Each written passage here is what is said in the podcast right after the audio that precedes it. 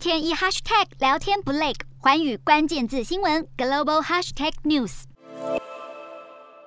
马克宏一语中的，直指雷朋最大的问题就是太亲近俄罗斯。不论是立场上、政策上，乃至经济上，雷朋都无法摆脱俄国总统普丁的影子。除了不用战争罪来称呼俄军在乌克兰的行为，雷朋也从来不支持经济制裁俄罗斯，更反对燃料禁运，认为会伤到法国。而早在二零一四年，雷朋领导的民族阵线，也就是现在的国民联盟，就已经向捷克与俄罗斯合资的银行借贷了九百一十四万欧元作为选举经费。当时有独立媒体指出，这是为了换取雷朋对俄罗斯并吞克里米雅的支持。此外，国民联盟在雷鹏领导下，与俄罗斯价值观非常类似，包括国家优于国际组织、经济保护主义等等。而在二零一七年，雷鹏第一次对上马克宏的大选前，他还到克里姆林宫拜会普丁，两人相谈甚欢，开心留影。如今这张照片成了马克宏阵营攻击雷鹏的最佳工具之一，就连一般选民也认为亲俄是雷鹏最大的问题。选民不中意雷鹏的外交政策中，还包括让法国退出北约组织的军事指挥体系这一点。眼看着北欧邻国如瑞典、芬兰都在乌俄战争爆发后积极想加入北约，